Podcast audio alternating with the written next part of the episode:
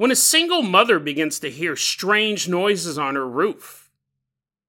She has no idea what could be causing the phenomenon. Or does she? And then we meet a young woman who's trapped in the cycle of domestic violence. But when the husband dies suddenly, the young wife thinks that the problems are over. Little does she understand that her husband now has the power to assault her from beyond the grave. Today on Dead Rabbit Radio.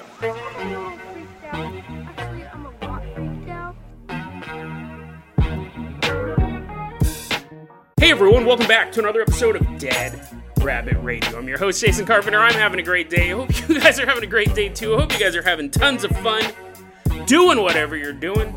We have a lot of stuff to cover today, so let's get started. First off, walking into Dead Rabbit Command right now is a legacy Patreon supporter and close personal friend of mine. Everyone give it up for Steve Damewood. Woohoo, yeah, wee!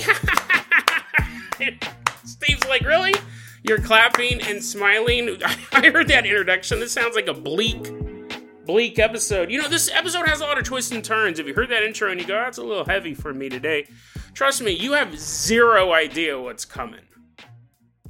You're like, Jason, assume a lot of bad stuff. A domestic violence abuser now is floating around as a ghost. Trust me. You, you guys will like this. You guys, this is a good one. This is a good one. Steve, let's start this off. I'm going to toss you the keys to the Jason Jalopy. If you guys can't support the Patreon, I totally understand. Just help spread the word about Dead Rabbit Radio. That helps out so much. The other thing you can do is you can vote for us in the Paranormality Magazine Paranormal Podcast of the Month there's a link to that in the show notes. We're number two. We moved up. We used to be number three. Now we're number two. So thanks for everyone who's voting and continue to vote. You can vote every single month in that poll. So I really appreciate it. Steve, go ahead and uh, get that Jason Jalopy ready to go. We're leaving behind Dead Rabbit Command. Drive us all the way out to New Hampshire. A nice leisurely drive all the way out to the state of New Hampshire. This story, it's so interesting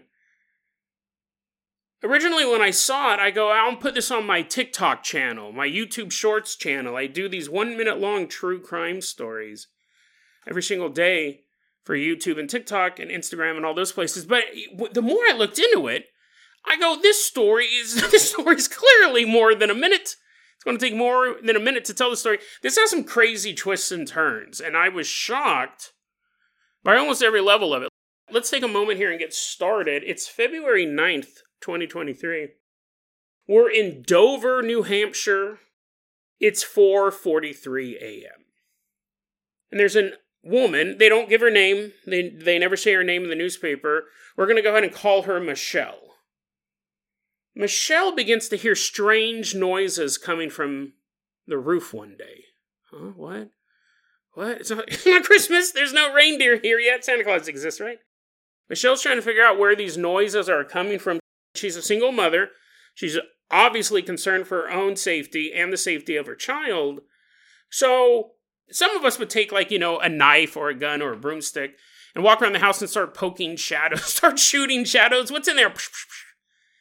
Looking for what it is.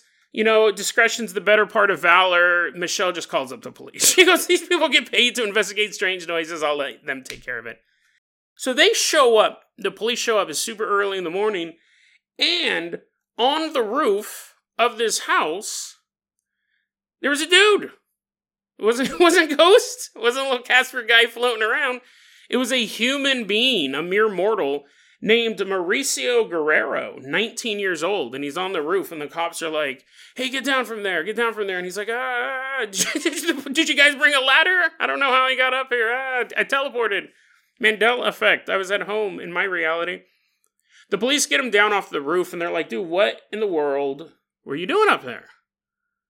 And Mauricio goes, okay, guys, you totally aren't going to believe me. you guys aren't going to believe me at all. But I have proof. I have proof of this story. The cops kind of looking at each other and they're like, okay, tell us what happened. He goes, so I'm from Pennsylvania. And I met this girl online. I met Michelle online through her OnlyFans account.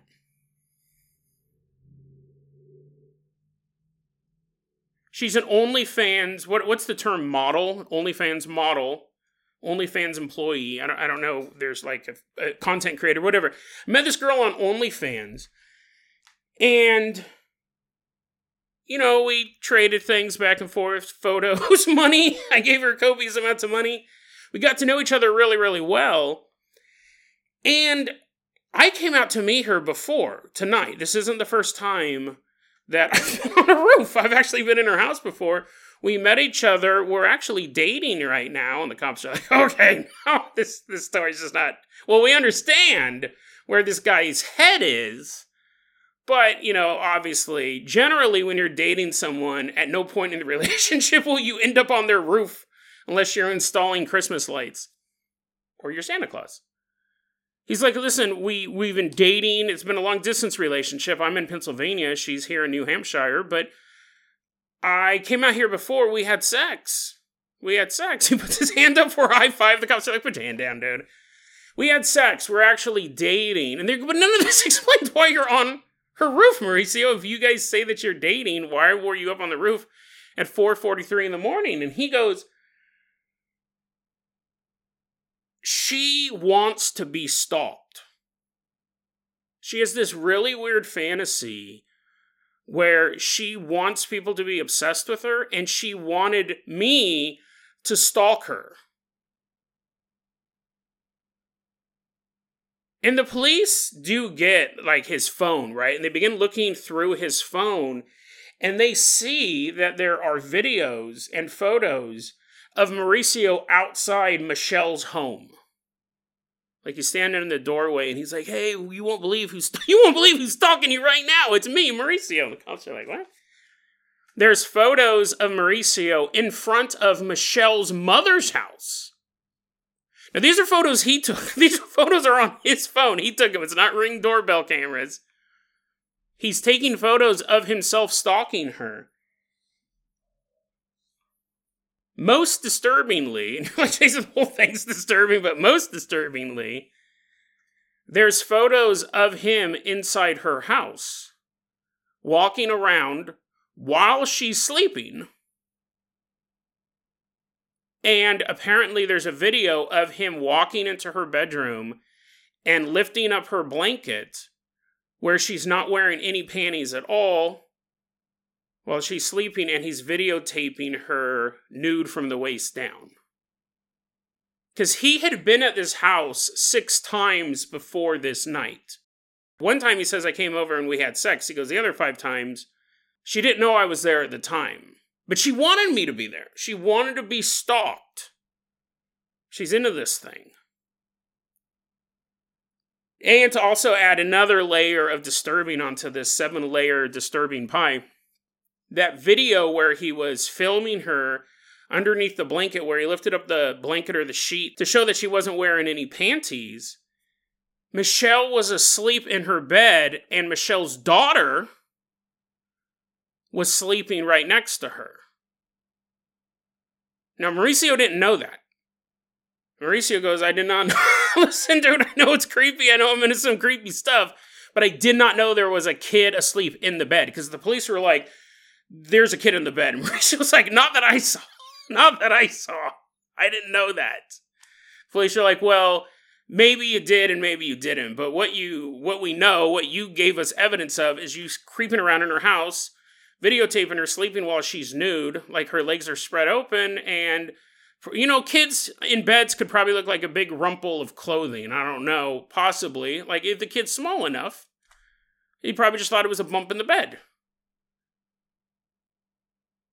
And you're Jason. At this point, you're split. at this point, you're splitting hairs, right? Whether or not there was a kid in the bed or not. The guy was in the house without her permission, videotaping her. But here's the thing. This is so weird. So that story alone, you go, oh, dude, that's creepy. Like to think that there's a guy because they found like proof that he'd been up in her attic from time to time. He was peeing in a jug. Like he would drive out from Pennsylvania. That's quite the drive he drives out there, he goes in the attic, and he would be hanging out in there, sneaking down, and then he would go back up there and he was like peeing in a bucket. They knew that he had stopped by multiple times. They found evidence that he'd been in the house. That's just a weird story that you can talk about for a minute. You can tell that.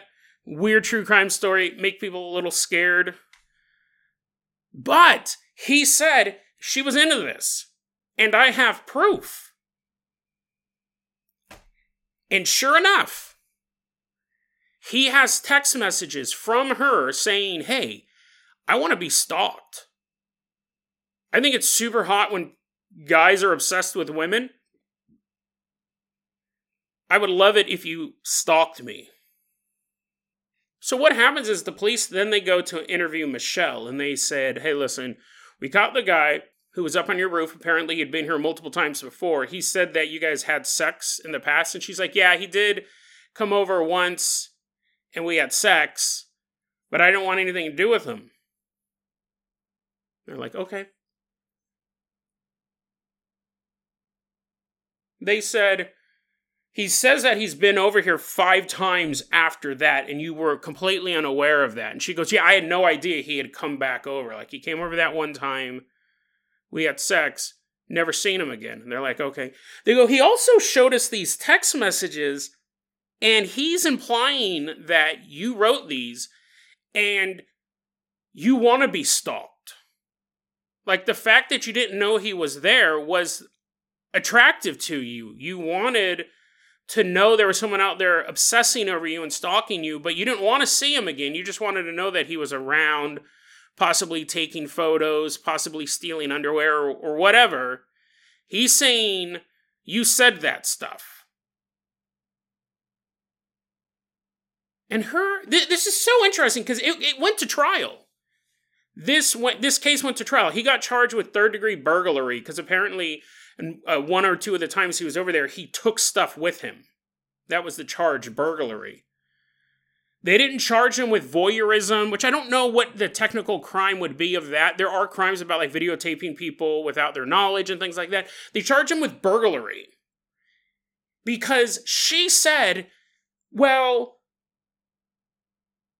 I may or may not have said those things. Usually, when I talked to him, I was really drunk. I don't remember having that conversation with him. Now, the it came from her. These messages came from her. He he saved them on his phone. And she go her she didn't say no, I would never do that. I'm not into that at all. What are you implying? She goes, I don't remember. I was really really drunk and I don't remember ever asking him that. Even when she's confronted with the messages she doesn't remember. What happened in the end? This did go to trial, and what he got charged with was four counts of burglary because apparently uh, a couple of the times he showed up, he took stuff with him. So, four counts of burglary, one count of criminal trespass, and one count of invasion of privacy, which would include the videotaping. He was found guilty. He was found guilty. Two counts of burglary, the other two they couldn't decide on invasion of privacy, and criminal trespass. He's facing several decades in prison. It's a fascinating true crime story, and it's weird. There's no real lesson to it. I guess the lesson is no matter how much you love somebody or how much you think you're in a relationship with someone, if they ask you to do something illegal, don't do it. Because that's really what this came down to. She might have had a fantasy of this, and he fell headfirst into it. Now, was she so drunk she didn't remember any of this? Did she say it once in passing? I don't know. It sounded like there were multiple text messages. I don't know over what period of time, but sucks. It sucks for this dude, right? It sucks for her, obviously, if she was drunk and she didn't really think about what she was writing, then all of a sudden there's some dude in her house. Like, that's just not going to make you safe. It will, if it was a fantasy of hers, and she said it multiple times, and she wasn't drunk, Right, we're taking her word that she was drunk during all of this. She admits sending the messages. She just says she doesn't remember sending the messages. Then that's almost like a, a, a supervillain setting someone up. Because that would be the creepiest part, too. What if her fantasy didn't end with being. St- this is putting on her conspiracy cap, okay, right here legally. I'm just saying, what if her fantasy didn't end with just being stalked? her fantasy was also like being in the courtroom and watching the guy get put away for you know a long period of time what if that was part of the fantasy as well who knows people have some weirdo fantasies out there there's all sorts of crazy fetishes my advice to you is set have a big check have a big checklist of fetishes that are deal breakers just write them down and continually add to it as you learn about new fetishes. You're like, nope, not into that. So if your partner ever says, I want you to change my diaper, be like, nope. Your partner says, I want you to do something illegal with me, you go, nope, and you just make this list. But that advice, Mauricio did not give advice. I personally didn't have this advice either until three minutes ago, but he's going to spend a long time in prison. Minimum one year. So if the judge combines all of it into one sentence, maybe he'll do like a year or two, but he could be gone for a long time. Crazy, crazy true crime story. Steve, I'm going to go ahead and toss you the keys to the Carpenter Copter. We are leaving behind the town of Dover. Fly us all the way out to a house in the suburbs. We're about to meet this young couple. We don't have their real names. We're going to call her Amanda, and her husband, we'll name him Lewis. The year is 2014. In 2014, Lewis died suddenly. We don't have any details, but whatever it was, nobody in his friend circle or his family expected it. Lewis died. Now, Lewis wasn't a nice husband. Amanda found herself trapped in that vicious cycle of domestic violence that so many people, men and women, find themselves stuck in. It's a horrible thing for the person you love to hurt you the most. He was very controlling. He's a very controlling husband. And from time to time, he would beat her with a belt. This is how we see this cycle. You have the love bomb. The person loves you, everything's great. Then things get a little more strict, a little more angry, more fighting. It evolves to physical violence, and then the domestic abuser reverts back to the I'm so sorry, I can't believe I did that, I'll never do it again. And it is, it's this psychological cycle. We see cults do the same thing. It's awful. But people do get stuck in it. Sometimes financially they can't leave, especially if children are involved. There is a child in this household as well. Sometimes it's the fact that Amanda does love Lewis despite all the bad stuff, it's not all bad. And Amanda does love Lewis. So much so that when Lewis died, Amanda said, I knew right away. Before I got any phone calls, before anyone told me, I felt a connection get clipped. I felt something that was part of my soul drift away.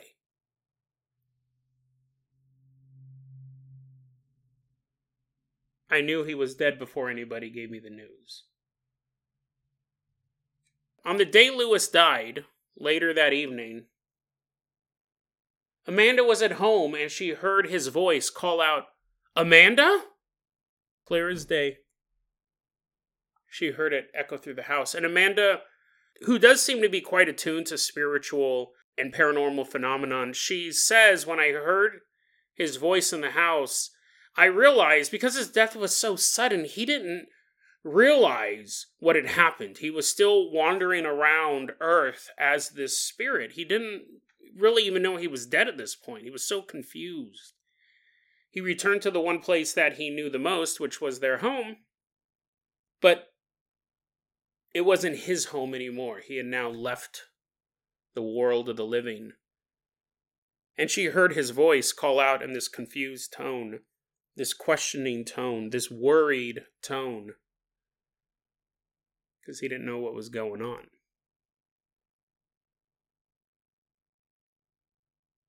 A short while after that, after he had died and after she heard his voice, things started to happen in the house. First off, you would have doors slamming shut things would uh, mysteriously move around the house, not float, but you would place something and then you'd leave and you come back and be in a different part of the house.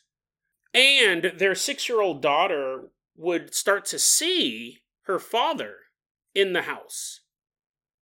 Not as a constant presence, but from time to time, their daughter would look and see her dad standing in the hallway or watching her from the corner of a room. A year after Lewis died, though, is when things got really bad. Really bad. Amanda began to dream about him. And in these dreams, he would never say a word. He never talked, but he was always angry. Sometimes these dreams would just be full of negative energy. Like he's directing this psychic wave towards her of hate and anger and misery. Sometimes these dreams would emulate their relationship while he was alive. In the sense that she would dream, she goes, I'd have these dreams. Sometimes it'd be once a week, sometimes multiple times a week. I'd have a dream where Lewis is standing there and I could just feel the anger oozing off of him. Sometimes in the dreams, he would grab a belt and he would beat me like he used to when he was alive. Amanda said, I feel like this was how my husband was trying to communicate with me. I think that, so she heard the voice early on, her daughter was seeing her dad, but that phenomenon stopped for a while. We probably should have added that detail in. That phenomenon stopped. It lasted a short while, and then it stopped, and now he's manifesting into Amanda's dreams. And she goes, I think he had figured out that this is the best way for him to communicate with me is he can now come into my subconscious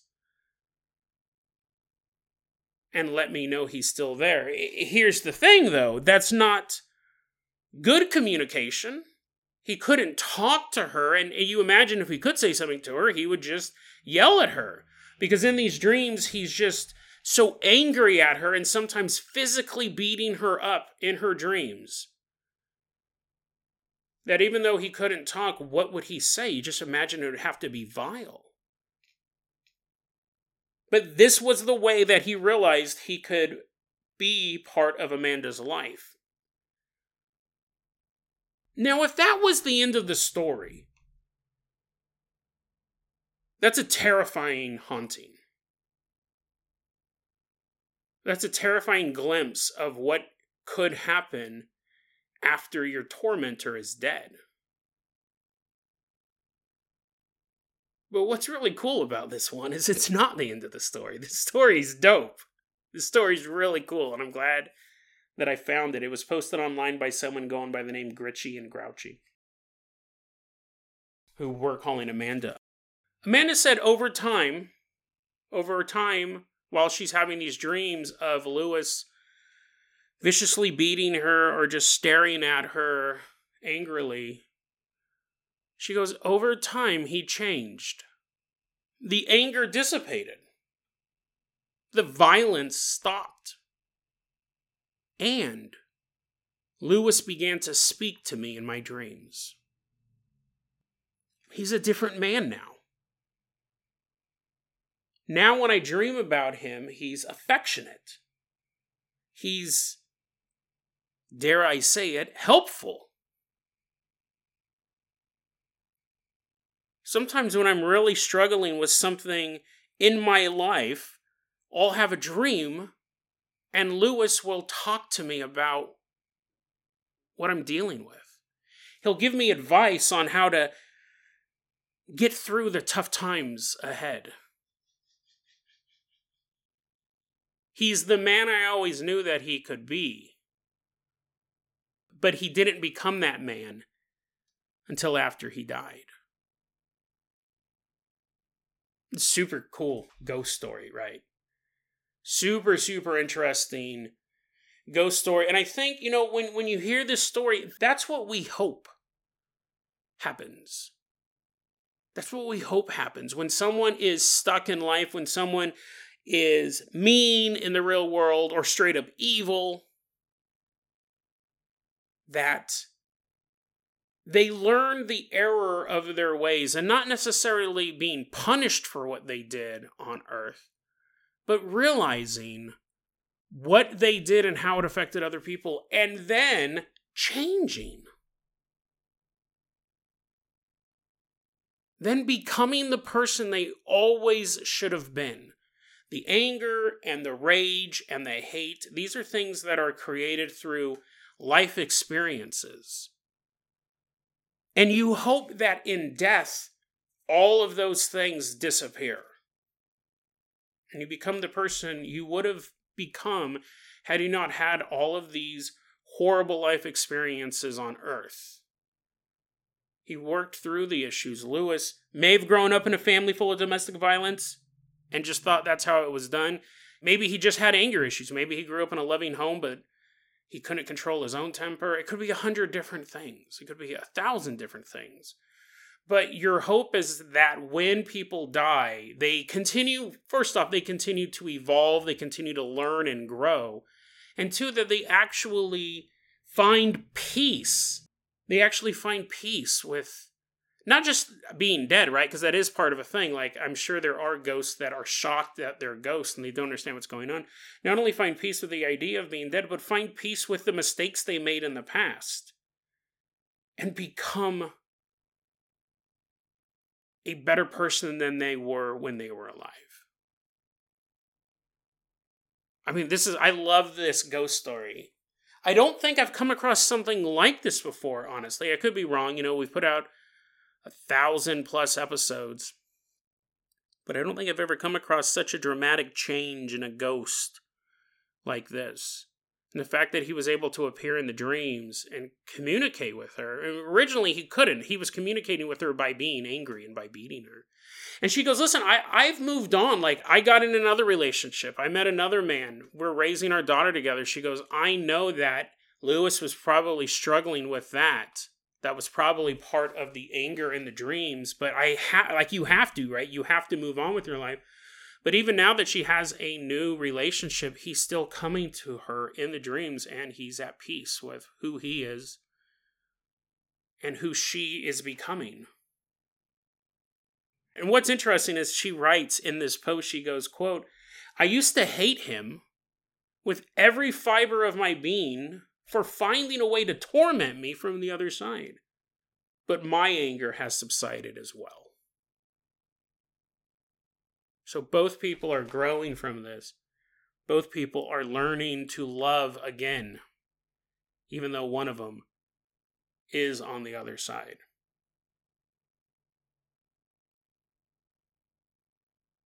It's a ghost story that has a beautiful lesson that we do continue to live after death, and we are so sentient.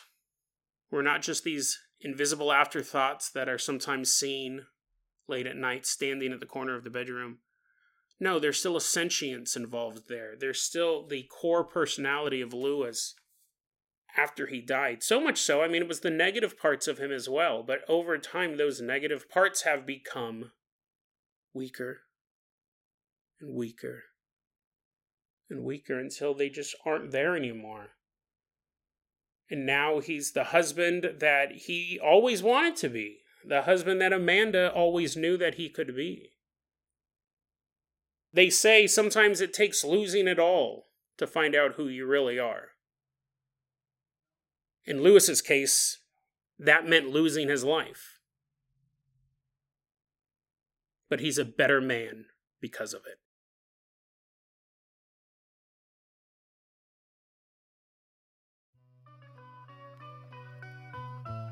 Deadrabbitradio at gmail.com is going to be our email address. You can also hit us up at facebook.com slash deadrabbitradio. TikTok is at deadrabbitradio.